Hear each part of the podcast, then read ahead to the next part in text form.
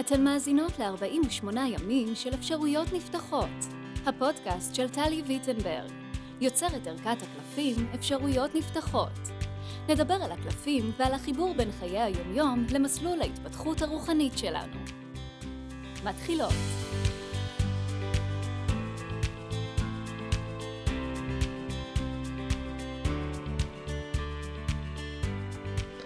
היי וברוכות הבאות לעוד פרק בפודקאסט 48 ימים של אפשרויות נפתחות. אני טלי ויטנברג ואני אנחה את הפרק הזה שיעסוק בקלף מספר 32, קלף מנוחה. כרגיל נתחיל בלהקריא את הטקסט. בטעות ואפילו בבורות אנו נוטות לעתים לפרש מצב של מנוחה כמצב של קיפאון ושל חוסר עשייה. מצב המנוחה הוא מצב שבו מבשילים תהליכים, שבו מתפרקים מבנים ישנים, שבו מלאי הכוחות שלנו מתחדש לקראת האתגר הבא. כתבשיל אשר נח ומרבה טעמיו, כעץ בחורף האוגר כוחותיו, כך מבורך מצב המנוחה, שבו איננו עסוקות בלעשות, כי אם בלהיות. הסכנה העיקרית במצב המנוחה איננה השאננות, כפי שאנו חשות לעתים, אלא דווקא רגשות האשם המכרסמים בתוכנו והמונעים מאיתנו להפיק את המירב מהמנוחה. קלף זה קורא לך לנוח, ויפה שעה אחת קודם, בין אם נהירה לך חשיבותה של המנוחה כרגע, ובין אם את מרגישה שברגע שתעצרי, יקרוס הכל. נוחי לך, נוחי. קלף המנוחה הוא קלף מאוד מיוחד ומשמעותי עבורנו הנשים, עבורנו הנשים בעולם המערבי או אפילו במדינת ישראל.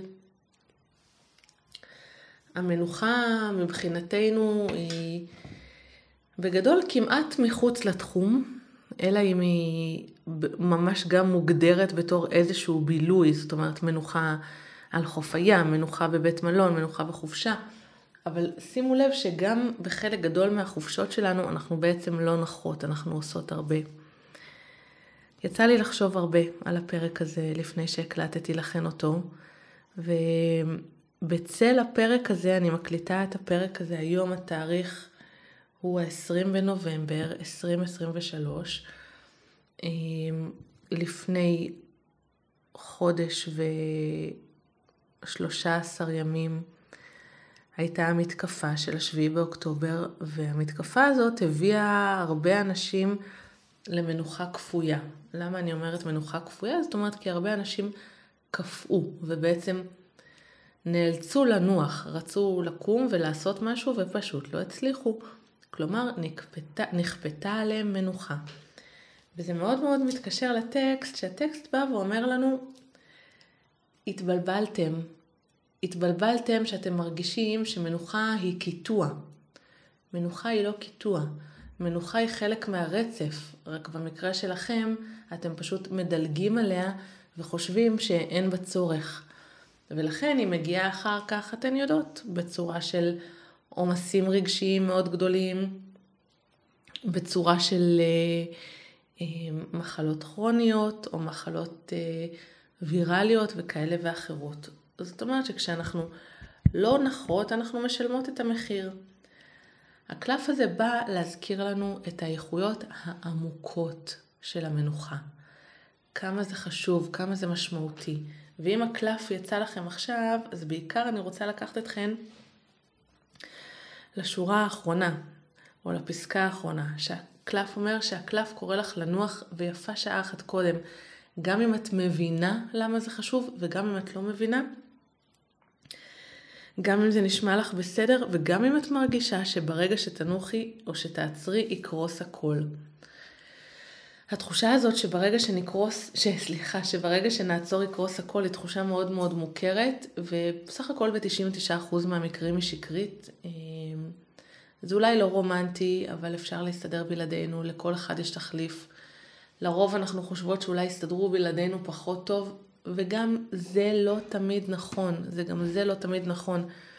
יש לי דוגמה מאוד שטחית אולי מהשירות הצבאי שלי, שאתן יודעות, בצבא הכל נורא נורא חשוב, והייתי הייתי עוזרת ראש מדור באיזושהי מחלקה יחסית מבצעית, והייתי בקבע, והחזקתי את התפקיד הזה ביד רמה כמה שנים, וממש הייתי שם בשליטה מאוד מאוד מאוד גבוהה בחומר וביכולות ניהול שפשוט נצברו גם כנראה מכישרון וגם מהמון המון ניסיון, וממש הייתי, אני ממש זוכרת שהייתה לי את הידיעה או את התחושה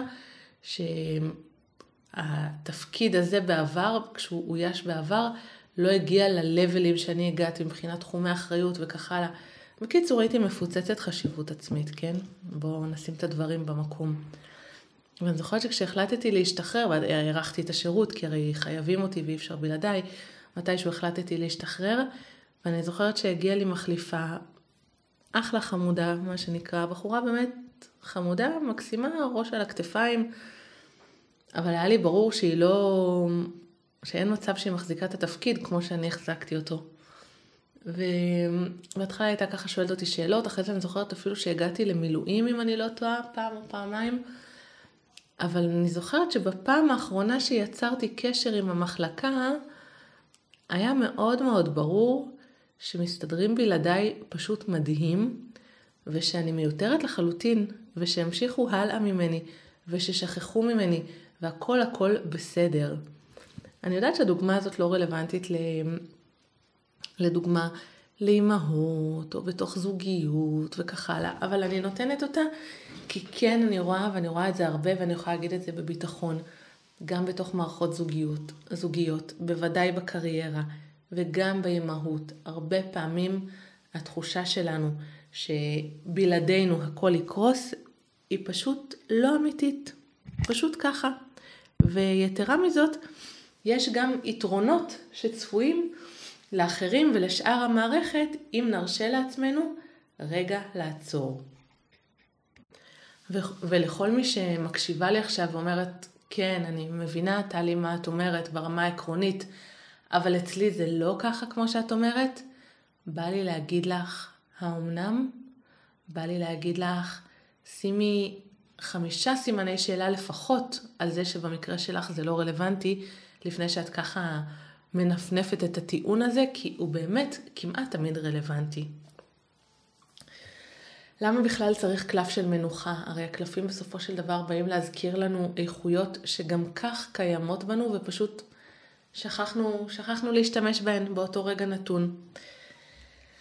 אז, אז כדי להבין בכלל למה הקלף הזה כל כך חשוב, בואו שנייה נבין למה אנחנו נמנעות ממנוחה. ראשית זה תרבותי, אוקיי? יש תרבויות שהרבה יותר מאפשרות לעצמן מנוחה ויש תרבויות שהרבה פחות. אה, זה הולך באופן מאוד מאוד ישיר עד כמה התרבויות האלה למודות מלחמה, אוקיי?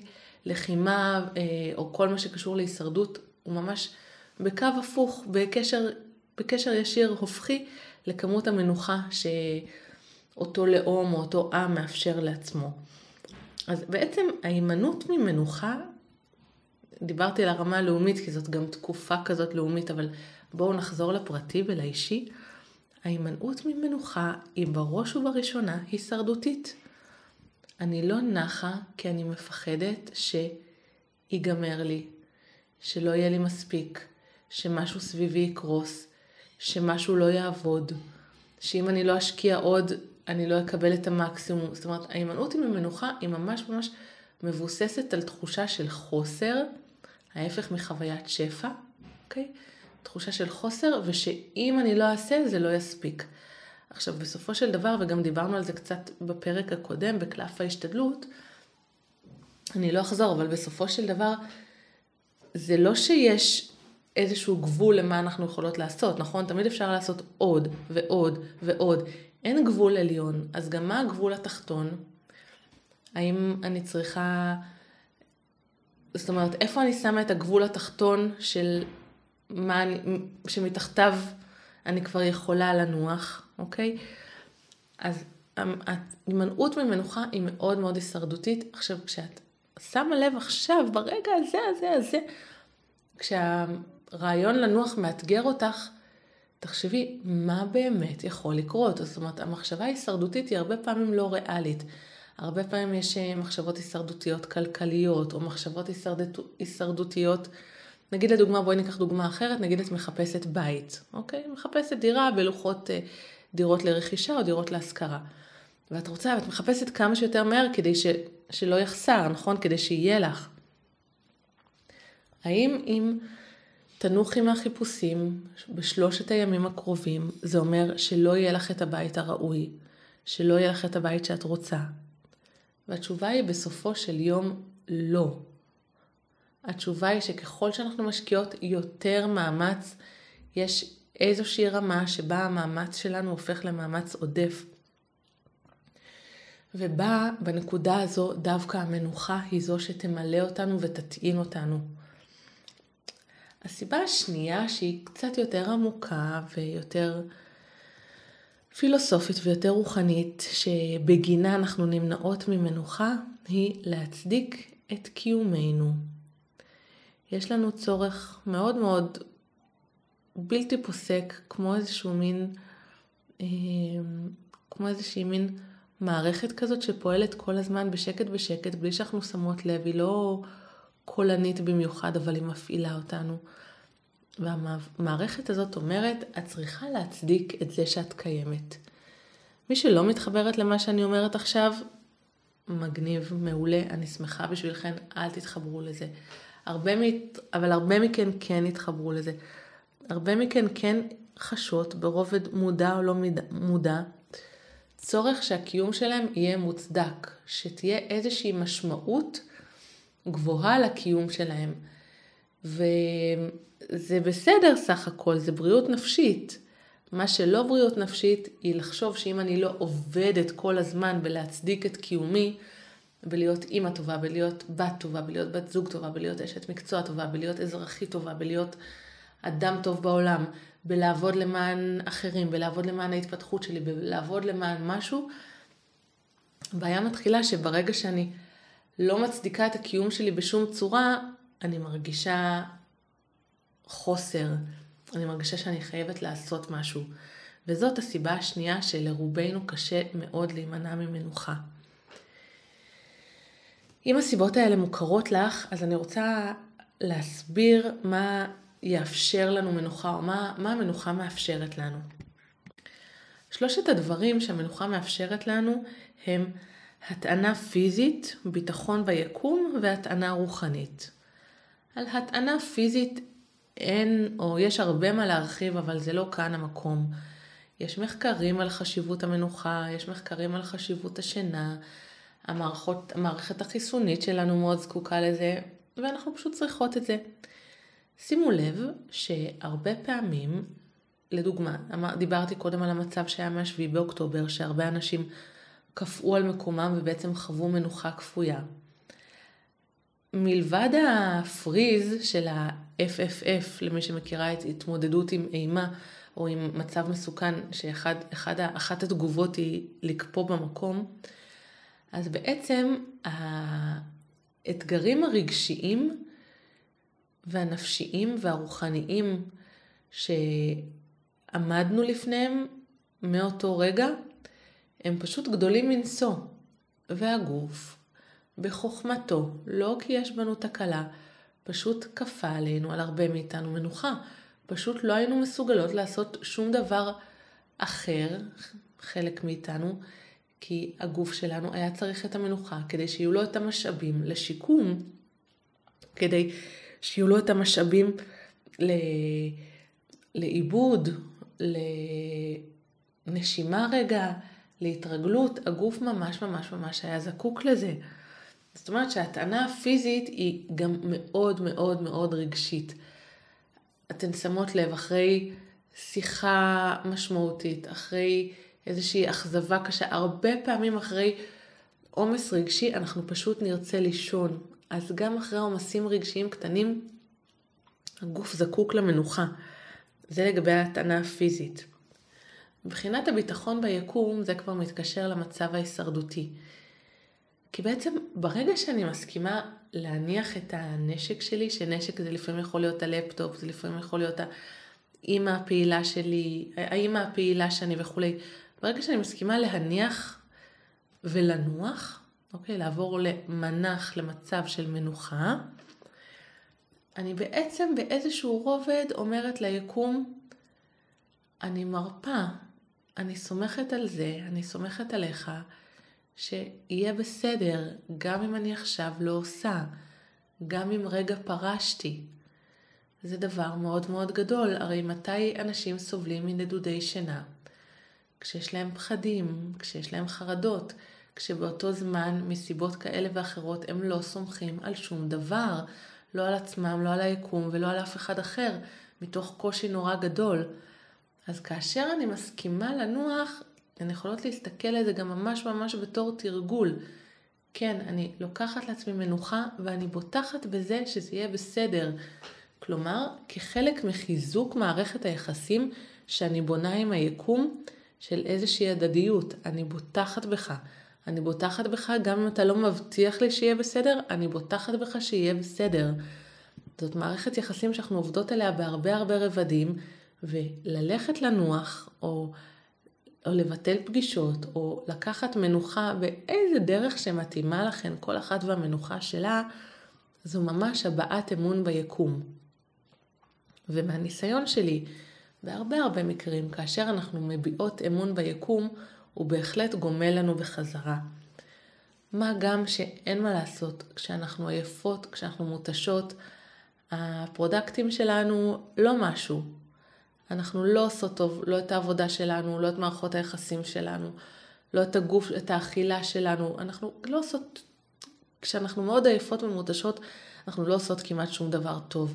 והרבה פעמים כמובן שייטב לנו לנוח ולחזור עם כוחותינו ולעשות את אותו דבר שהיינו עושות קודם בשליש מהזמן ובפי שלוש מהאיכות. הדבר הבא, ואולי הסיבה שבגלל הפרק הזה משמעותי מבחינתי, הוא ההטענה הרוחנית. חשוב מאוד להבין שמנוחה היא נטו הטענה רוחנית. למה? אתן מכירות את זה שאנשים אומרים שהרעיונות הכי טובים אה, באים במקלחת ו... ו... ו... ובחופשות וכולי. אז זה גם מוכח מחקרית ויש לזה כל מיני סיבות.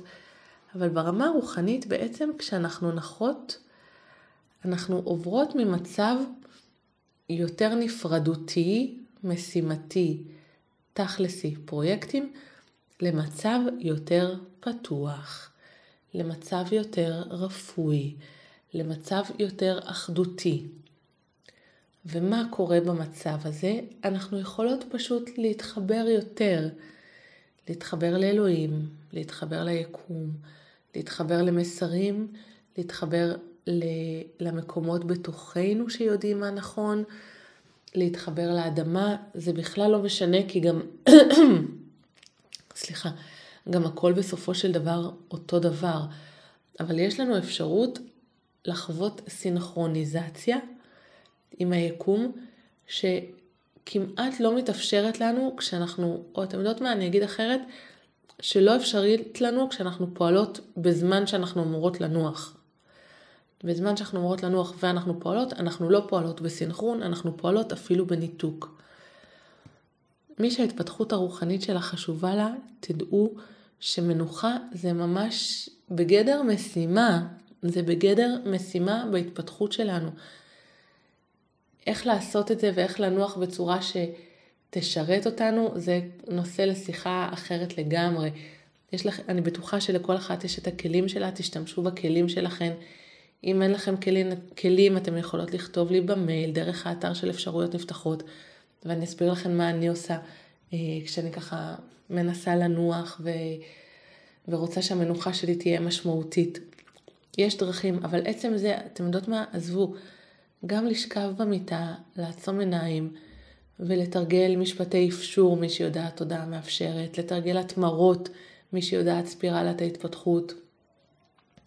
לתרגל אהבה עצמית, אתן יכולות פשוט לתרגל הודיות, לתרגל להגיד, מה אתן, להגיד לעצמכן מה אתן אוהבות בעצמכן, אפשר ממש להתרכז בגוף ולשים לב למפגש של הגוף עם המיטה או עם הכיסא, אפשר להתרכז בנשימות, יש הרבה הרבה דברים שאפשר לעשות כדי שהמנוחה שלכן תהיה מתאינה, ומי שמסוגלת לכך יכולה גם בהחלט לא לעשות כלום, שזה בכלל בונוס גדול. אבל עם כל מה שאמרתי, אני יודעת שחלקכן מקשיבות לי פה, ועבור חלקכן המנוחה היא אויב מסוג אחר. חלקכן תופסות את עצמכן כנחות יותר מדי, כבטלניות אולי. אמ, אז אני רוצה להגיד שכשאנחנו נחות יותר מדי, אוקיי? זה אומר שיש בנו כאב גדול שלא קיבל ביטוי ולא קיבל מענה. לכן אנחנו בעצם עייפות, אנחנו עייפות מאיזשהו עומס רגשי שפעיל בתוכנו כל הזמן, ואנחנו ממש ממש נמצאות באיזושהי כבדות אנרגטית כזאתי של גוף כאב בלתי מעובד. גוף כאב זה נושא גם נפרד לחלוטין, אבל אם ניקח את זה לפרקטיקה שמתאימה כאן לנו בפרק, ואתן מרגישות שאתן נחות יותר מדי ונחתם וזה לא הספיק, או שזה בכלל משהו שאתן חוות באופן כללי, אני רוצה שתשאלו, לאיזה כאב שלי, תשאלו את עצמכם, לאיזה כאב שבתוכי לא נתתי מקום. כל כאב שתיתנו לו מקום, פשוט תיתנו לו מקום ותכירו בו, יוריד לפחות גרם אחד בכל פעם מהכבדות האנרגטית שכל כך כל כך כל כך מעייפת אתכן וגורמת לכן בצורה לא הוגנת ולא פיירית לקרוא לעצמכן בטלניות או לחשוב שאתן אה, לא מספיק טובות או לא מספיק מוטיבציוניות וכולי. כל מי שחושבת שהיא לא מספיק חרוצה או שהיא בטלנית, אני רוצה שתחשבו באיזה תחום אתן לא בטלניות, באיזה תחום אתן כן חרוצות. ותשימו לב בצורה מאוד מאוד ברורה, בתחום הזה אין לכם כאב, בתחום הזה שלם לכן ובטוח לכן, ולכן אתן מלאות תשוקה ושגשוג שם. בתחום שבו אתן כל הזמן נשלחות למנוחה שהיא מנוחה יתרה או מוגזמת או עודפת, שנשמעת שהיא לא מצדיקה, זה תחום שיש בו הרבה הרבה כאב וצריך לעבוד עליו. עד כאן לפרק על מנוחה.